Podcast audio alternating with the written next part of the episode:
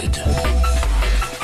Assalamu alaikum wa rahmatullahi ta'ala barakatuh. Welcome back to the airwaves of the Voice of the Cape 91.3 FM and 95.8 in the Boland. Now, in the next hour, we are going to be discussing something many of our listeners are familiar with Metro Rail, or as some would say, Metro Fail. Metro Rail has lost 101 carriages due to vandalism since October 2015, worth 312 million rand. Metro Rail is also operating with 60% of its fleet, with punctuality dropping by more than 20% and cancellations soaring. This is having a devastating effect on its ability to render a reliable commuter service. For this segment of the show, we invited Metrorail to come on air and respond to a survey conducted by the Cape Chamber of Commerce. However, they said they have not reviewed its findings as yet. We plan to get Metrorail's Rianna Scott on a little bit later to speak generally about the rail commuters' challenges. But for now, we are joined online by Janine Myburgh, the president of the Cape Chamber of Commerce, um, this evening. Uh, Janine, a very good evening to you.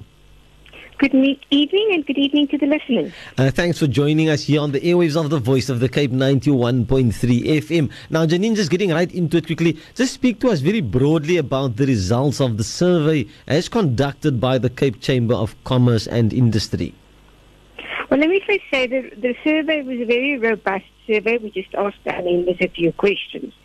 Um, and this came from that we knew that there was a problem Mm-hmm. becoming, and the problem was becoming a great deal worse from reports from our own staff at the chamber, as well as com- regular complaints from members. We also know from Metro Rail that they need 84 train sets, as you alluded to earlier, to deliver a good service, but it is, they are now down to 60 train sets. This is pretty serious. So we did the survey to find out exactly how it was affecting our members, and the survey revealed that the situation was even worse than we literally expected. Mm-hmm. Okay, so in your view, what has been the effect on industrial relations? Well, uh, 70% of the people that replied to the survey said that the situation had worsened the industrial relations, and 38% of those respondents said the situation was much worse. Firstly, staff are unable to get to work on time, and this creates huge difficulties for them and disrupts the work of their colleagues and those around them. It leads to low morale, frustration, short tempers, and introduces, unfortunately, additional pressures to those that are already there in the day in the life of commuters. hmm Well, uh, according to your statement here, you say, for example, that you knew the situation was bad, but the survey reveals that it's even worse. Uh, conditions on metro rail trains have become a nightmare, and employers tell uh, staff arriving at work late in tears and leaving for home with fear in their eyes. So, really, you know, uh, uh, it's dire straight for our commuters. Yes, I think the, the, fear of not knowing whether you're going to get a train, whether you're going to be able to get to work, whether the train's going to be overloaded, when the train's going to be delayed, or whether it's going to be cancelled, it's, it's a major challenge. But, I mean, society is already struggling to get to work, to have a work, and then to try and retain the work with due to circumstances that's not in your control is unfortunate. Yes, and sometimes our managers, you know, uh, their tether only holds for so long. They can understand, okay, you're going to be late today uh, due to trains tomorrow again and the following day. But somewhere along the line, the managers or owners of businesses are really going to be have to say something about this. Yes, we, we'd like to think that the businesses have been lenient, but I mean, the, the business still has to run, the product still has to come out, the work still has to be done.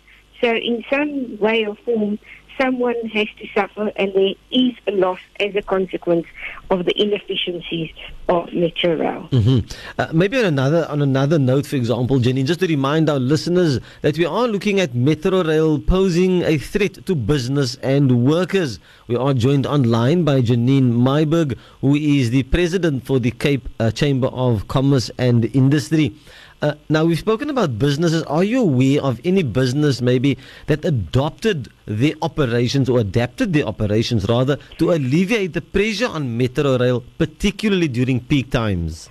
Yes, 42% of the people that replied to the survey said that they, or the businesses said that they started changing the starting times to accommodate the staff. 34% of those that replied said they um, introduced flexi time, and even 9% said that they have allowed staff to work from home.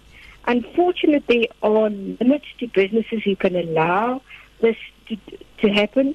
Very few people, for instance, um, can have jobs where they can work from home. Uh, the important point is that businesses are doing everything possible to help. Where we were surprised to learn was that 20% even were even considering relocating businesses to alleviate the problem due to the travel uh, challenges. Has it become that serious, Janine? Well, that is what our members state, yes. Uh, unfortunately, mm-hmm. and it if doesn't one seem to be a light at the end of the tunnel. Uh, no, it's really become uh, like a very dire uh, situation here. But yes. what further compounds, I mean, apart from industrial relations, apart from getting late to work, and you know what time you have to leave for work. I believe the the challenge with overcrowding uh, goes beyond that particular issue because uh, you're also commenting issues around groping and fondling of uh, men and women yes. Uh, in overcrowded trains. Yes, and then you have the fact that students are missing lectures because they can't get to work or can't get to the tertiary education. But the, overcrowded trains is also due to the fact that we need 80, or Metro Rail needs 84 train seats and they only have 60. And that is due to violence, that's due to trains being set alight. So the, the challenge is not only for that of Metro Rail Transnet, but it's for the community as a whole to realize that you can't set a train alight that if the train is late or you have challenges with the trains. We all have to come to the party and address this as a society as a whole. Mm-hmm. Uh, you mentioned also, for example, you know, amongst all obviously workers, people going to work and those kind of things, uh, you know, that there's also uh, learners and students that are affected uh, who make use of uh, Metro Rail. Uh, maybe just to comment around their educational impact I on mean, this. Of learners that are continuously late at school because the, the trains are late. Um, students are missing lectures and exams. Um, in many cases, they will students will have to repeat the year. They are having to cope with a great deal of extra stress. For for instance, um, students can't take some of the students can't take their laptops on the trains because of the danger of theft.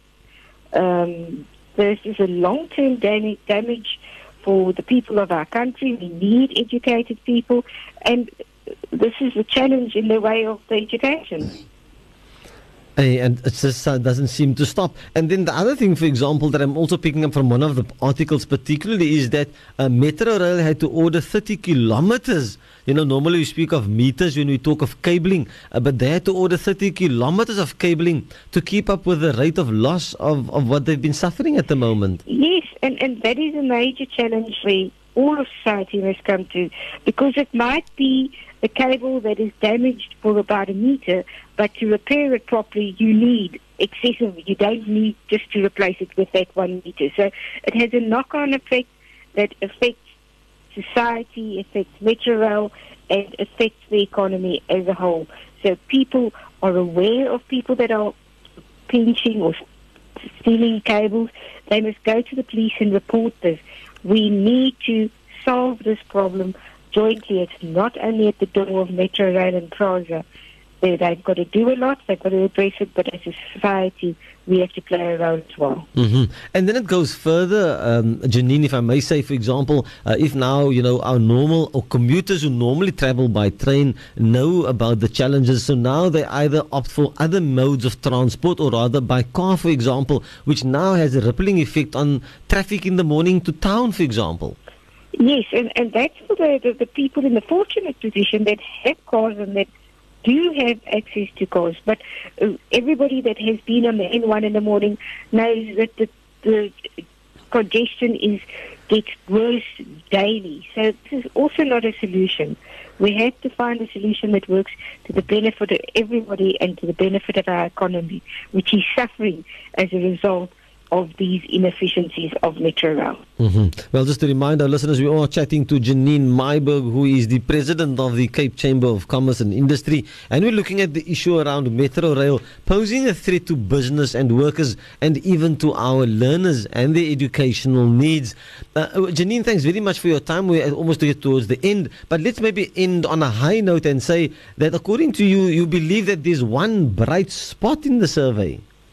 Yes, it, it was MyCiTi got a lot of accolades, and the fact that that seems to have improved some areas, especially the west coast.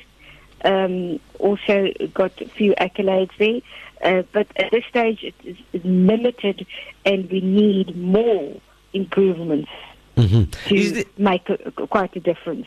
okay, thanks very much. Is there anything in conclusion, maybe from your side, Janine, that you would like to share with our listeners as regards this particular issue? Yes, um, to say that the Metro Rail and Western Cape has been cooperative. They are however seriously challenged with the, the train sets, with the financial predicament that the, or the funding that they have got. We are meeting with them on the 14th to see how we can take this further, but it remains a challenge, and we would think that we would like to meet with the National Minister of Transport as well to address this challenge. Mhm. Maybe just another thought that came to my mind, Janine, whilst I do have you on the line. What is Metro Rail's perception or, you know, around uh, the need to address some of these challenges? Oh, Well, as I said, we've been working with the Western Cape and they have been very keen to go the extra mile to address the challenge, but they are have only certain capacities to do it. We've we've got a good relationship with them, and where they can assist, they do. hmm Well, an SMS which came through here very quickly from 3105 says, Assalamu alaikum. Prasa bought trains that doesn't fit on the rails. Yes, uh, they, these, as you know, that was also a major challenge, and where millions of rands went into. Where and, and uh, I understand that that matter is before the courts currently, where monies was wasted, which could have been used to purchase new train sets. hmm Well, uh, Janine Myburgh, uh, President for the Chamber, Cape Chamber of Commerce and Industry, a very big thank you to you for your time and sharing with our listeners this evening. Uh, a very big thank you, and we wish you a pleasant evening further. Thank you very much, and thank you to your listeners.